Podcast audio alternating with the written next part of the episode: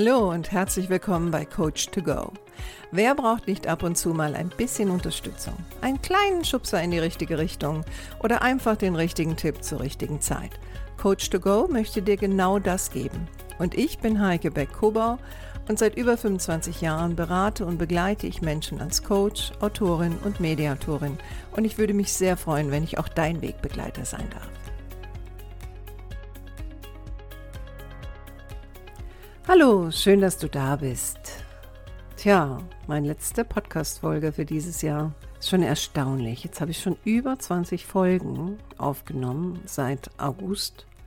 Und ähm, ja, am Anfang des Jahres konnte ich mir das gar nicht so richtig vorstellen, wie ich das machen will und wie das laufen wird und ob es erfolgreich sein wird. Und ich muss sagen, ich bin sehr zufrieden. Also es gibt doch viele Abonnenten, viele, die immer wieder regelmäßig offensichtlich reinhören. Und für euch mache ich das ja auch. Heute am Ende des Jahres äh, möchte ich gerne etwas machen zum Thema Selbstinventur. Also so am Ende des Jahres ist ja immer so eine Zeit, wo man nochmal zurückblicken kann, sich nochmal ähm, hinsetzen kann, das letzte Jahr betrachten. Hoffentlich hast du die Muße dazu, das auch zu tun und sich vielleicht auch zu überlegen, wo will ich denn nächstes Jahr hin? Und nächstes Jahr ist auch ein spannendes Jahr. Also ich weiß nicht, ob du an die Astrologie glaubst, aber ich finde, die Astrologie ist ein interessantes Fach. Und da ist ja nächstes Jahr das Jahr des Saturns. Und der Saturn, das ist ja der Planet mit dem Ringen drumherum. Sieht ja ganz hübsch aus. Und der Saturn steht für, also der Saturn ist der Meister der Reduktion und der Struktur. Also das heißt, astrologisch gesehen steht dieses Jahr im Sinne des Loslassens, im Sinne des Reduzierens und auch der Strukturgebung, also mehr Qualität statt Quantität. Auch das Thema Grenzen akzeptieren, loslassen von gewissen Dingen. Stabilität und Verantwortung sind so Stichworte, wenn es um Saturn geht. Reife und Weisheit, das sind doch spannende Überschriften, finde ich, für das nächste Jahr. Und ich habe mir ein paar Fragen ausgedacht, die für dich vielleicht eine Anregung sein können, dich ähm, auf das nächste Jahr vorzubereiten und einfach mal ein bisschen Inventur zu machen nach dem Motto, wo stehe ich und wo will ich denn hin?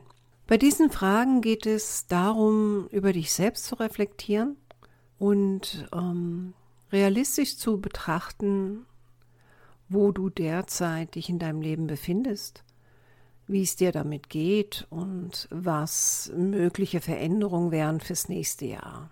Frage Nummer eins, und die sind jetzt nicht unbedingt in der chronologischen Reihenfolge, wie sie vielleicht sein sollten. Also das habe ich jetzt nicht gemacht. Du kannst die also in unterschiedlicher Reihenfolge im Grunde genommen abarbeiten. Und ich denke, ich werde sie auch in die ähm, Folgennotes hineinstellen. Okay. Frage Nummer eins wäre, womit fühle ich mich wohl? Also wenn du mal zurückschaust auf das vergangene Jahr, was waren so Situationen, wo du sagst, also das, das hat mir gut getan, da konnte ich ich selbst sein, das war für mich etwas, da war einfach ein gutes Gefühl dabei, vielleicht auch gewisse Menschen, die damit zu tun hatten, aber sicherlich auch gewisse Tätigkeiten, die dir einfach das Gefühl gegeben haben, dich wohl mit ihnen zu fühlen. Und wenn ich jetzt ähm, auf mich so schaue, dann wäre das zum Beispiel äh, in diesem vergangenen Jahr, habe ich natürlich auch bedingt durch Corona etwas mehr Zeit gehabt und habe mich wieder mehr meiner kreativen Ader widmen können. Also diejenigen von euch, die mich kennen, ich bin ja im ersten Beruf, komme ich ja aus dem Design und dieses Jahr hat mir die Möglichkeit gegeben, wieder kreativer tätig zu sein und habe dann auch gemerkt, so dass diese Tätigkeit mir natürlich auch hilft, zum Beispiel, wenn ich ähm, Herausforderungen habe in meinem Beruf. So kann es sehr hilfreich sein, erstmal so eine kreative Einheit einzuschieben und mich dann wieder der Fragestellung, der beruflichen Fragestellung zu widmen. Die nächste Frage, was macht mich glücklich? Das könnte jetzt zum Beispiel das sein, was dir auch das gute Gefühl gibt. Es könnte aber auch etwas ganz anderes sein. Vielleicht auch mal in deinem beruflichen Umfeld zu schauen, ähm, Welche Tätigkeiten machen dich glücklich? Was gibt dir Befriedigung? Natürlich auch in deinem privaten Leben, natürlich. Ich hatte ja äh, eine Folge gemacht, das ist bis jetzt auch die erfolgreichste Folge, die ich gemacht habe, also was die Zugriffe angeht. Und die hieß ja, ähm, vergleiche dich nicht mit anderen, sei glücklich mit dir selbst. Und da ging es ja zum Beispiel auch um das Thema, sich selbst zu akzeptieren und ähm, an sich selbst zu wachsen, anstatt immer nach anderen zu schauen. Also das wäre vielleicht auch so etwas, mal zu gucken, ob das dich glücklich machen könnte in Zukunft oder dich glücklich gemacht hat in diesem Jahr. Frage Nummer drei. Das ist eine Frage nach den Werten. Ne? Also Werte sind ja Dinge oder Gegebenheiten oder Zustände, die für uns wichtig sind im Leben. Werte haben wir zum Teil übernommen von unseren Eltern oder unseren Bezugspersonen. Werte haben wir aber auch selber gebildet in unserem Leben durch Erfahrungen, die wir gemacht haben. Und Werte können so etwas sein. Äh, klassische Werte wären jetzt Familie und Freundschaft. Aber Werte können auch sein, wie für mich jetzt zum Beispiel Kreativität oder Freiheit, Unabhängigkeit.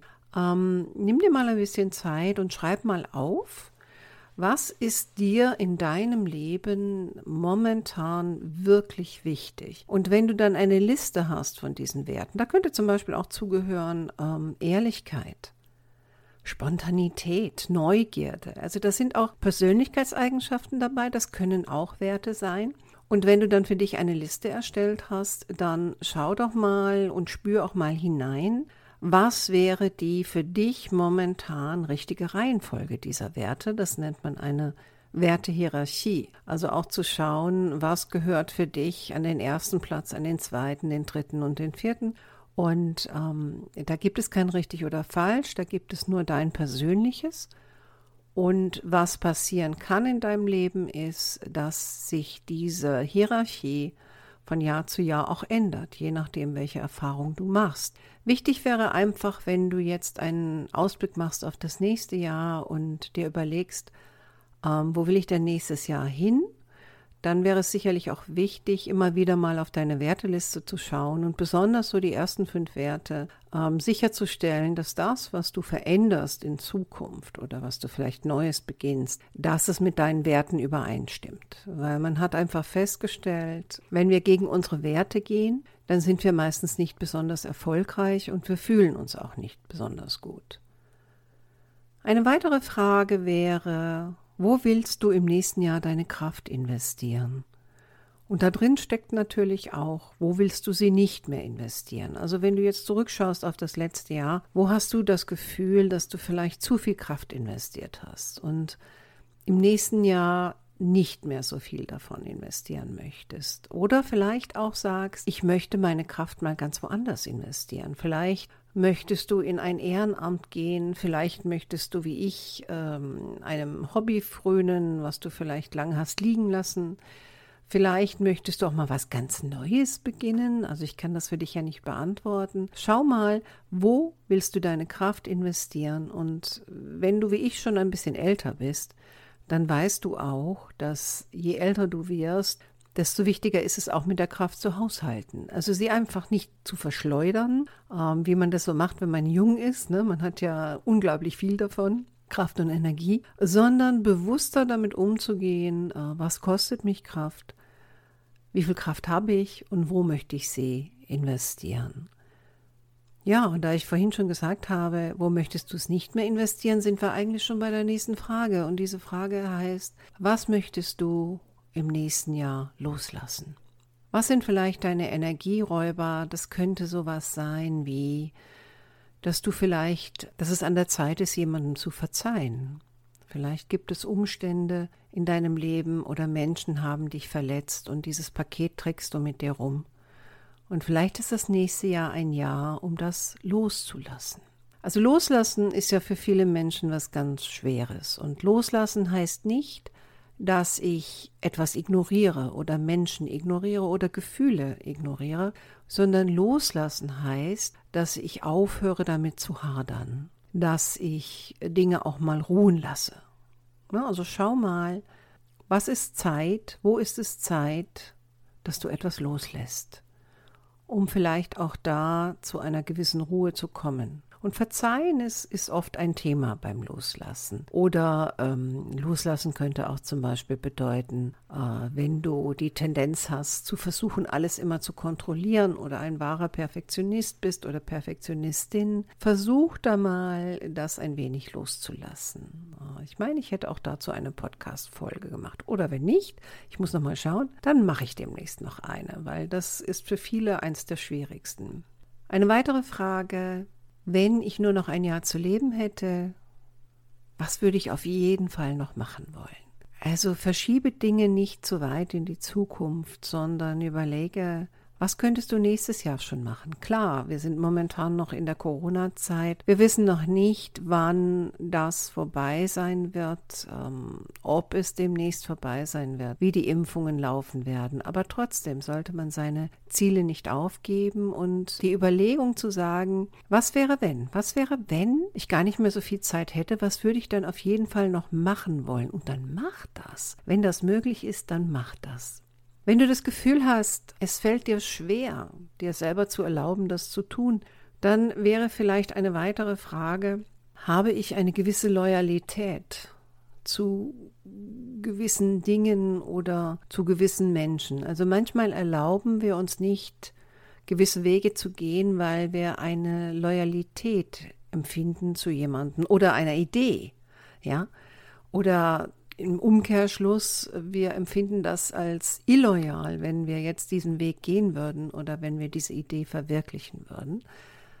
Ähm, und das ist zum Beispiel besonders bei Menschen, die versuchen, etwas Neues zu machen. Die erlauben sich das oftmals nicht, weil sie das Gefühl haben, jemand anders würde das nicht gut finden. Oder äh, klassisches Beispiel wäre jetzt, äh, es gibt ein Familienunternehmen und äh, dein Vater geht oder ihr habt ein Familienunternehmen und dein Vater geht schon seit Jahren davon aus, dass du das natürlich übernehmen wirst. Und wenn du ganz, ganz ehrlich bist und über deine Werte nachdenkst und deinen Weg nachdenkst und was dir Freude macht und was dich zufrieden macht, dann kommst du vielleicht zu dem Schluss, dass du genau das nicht willst. Aber gleichzeitig gibt es das kleine Kind in dir, das das Gefühl hat, also, oh, das, das kann ich meinem Vater nicht antun, das kann ich meinen Eltern nicht antun. Spür mal rein, ob dein, das, ob das, was dich von einem anderen Weg abhält, ob das was mit Loyalität zu tun hat. Und wenn das so ist, dann ist es vielleicht auch eine, eine Idee, dir Hilfe zu suchen, dieses Thema mal zu bearbeiten. Also das Thema der kindlichen Loyalität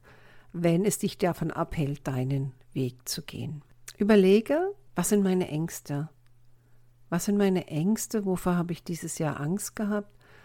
Und was kann ich für mich selbst tun, damit das nächstes Jahr besser läuft? Stelle dich deinen Ängsten, also Ängste muss man manchmal auch ein bisschen durchleben. Also was ich damit meine ist, dass man sich den Ängsten stellt und sich damit auseinandersetzt. Also das heißt jetzt nicht, dass wenn ich jetzt Angst vom Bungee-Springen habe, dass ich jetzt Bungee springen muss, sondern viele von uns verdrängen ja unsere Ängste oder spielen die herunter. Und das ist kein gesunder Umgang mit Angst.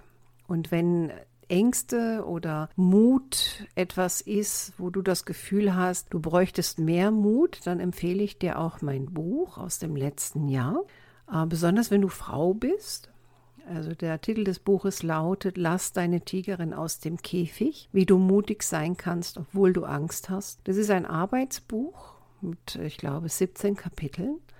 Und in diesen Kapiteln werde ich dir helfen und dir zeigen, wie du selbst daran arbeiten kannst, mutiger zu werden und wie du gewisse Ängste überwinden kannst. Natürlich reden wir hier nicht über Traumata oder ähm, stark körperlich einschränkende Ängste. Da wäre es immer sinnvoll, zu einem Therapeuten zu gehen. Aber so klassische Dinge, die uns Angst machen, wenn es um Veränderungen geht oder einen Neuanfang geht oder zu dem Thema was ganz anderes mal auszuprobieren. Ne? Und die letzte Frage, die ich dir mit auf den Weg geben möchte, äh, was kannst du für dich selbst tun, wenn Dinge mal nicht so gut laufen? Weil du weißt, genauso wie ich, dass es immer wieder Dinge geben wird, vielleicht in der heutigen Zeit noch mehr als in anderen Zeiten, äh, die werden nicht gut funktionieren. Es werden Dinge passieren, die werden dich nicht glücklich machen und die werden dich auch nicht zufrieden machen und die werden vielleicht wehtun und die werden vielleicht verletzend sein. Aber du kannst jetzt schon darüber nachdenken, wie möchtest du damit umgehen, wenn das dann passieren sollte. Und wenn du dir Ziele gesetzt hast fürs nächste Jahr oder du willst dich wirklich verändern oder willst etwas in deinem Leben verändern, dann wirst du auch Rückschläge haben. Und das ist auch ganz normal. Und das hat auch nichts mit Scheitern zu tun, sondern das hat was mit Lernerfahrung zu tun. Also überlege jetzt schon mal, wie kannst du im nächsten Jahr gut zu dir selbst sein, ohne dass das jetzt komplett egoistisch sein muss? Aber wie kannst du für dich selbst sorgen, wenn die Dinge mal nicht so gut funktionieren? Und es ist eine besonders wichtige Frage auch dann, wenn du ein Mensch bist, der die Tendenz hat, immer für andere da zu sein. Und vielleicht ist deine Entscheidung ja zu sagen, du möchtest nächstes Jahr mal mehr für dich selbst machen. Da gibt es einen Spruch von, von Buddha, den ich ja sehr schätze. Und einige von euch wissen ja, dass ich seit Mitte der 90er, da bin ich ja zum Buddhismus konvertiert, wobei ich jetzt nicht jemand bin, der andauernd zu irgendwelchen Versammlungen rennt oder in Tempeln rumläuft. Ähm, aber der Buddhismus ist für mich schon eine, eine Quelle der Kraft. Und es gibt diesen wunderbaren Spruch, wenn dein Mitgefühl dich nicht selbst mit einschließt, dann ist es unvollständig. In diesem Sinne wünsche ich dir einen schönen Jahresabschluss. Ich wünsche dir gute Erkenntnisse, tolle Pläne für nächstes Jahr. Ich hoffe, dass du deinen Weg gehen kannst und tust. Und falls du mal Unterstützung dabei brauchst, dann kannst du mich auch gerne kontaktieren. Ähm, ich helfe dir gerne dabei, soweit ich das dann kann. Und für jetzt wünsche ich dir ein tolles Silvester, auch wenn wir nicht großartig feiern können und auch wenn es nicht die Riesenfeuerwerke gibt, so wünsche ich dir doch, dass du gut in das nächste Jahr hineinkommst. Und wir hören uns dann oder du hörst mich dann hoffentlich bei der nächsten Podcast-Folge. Ich würde mich freuen, wenn du wieder dabei bist. Mach's gut, deine Heike.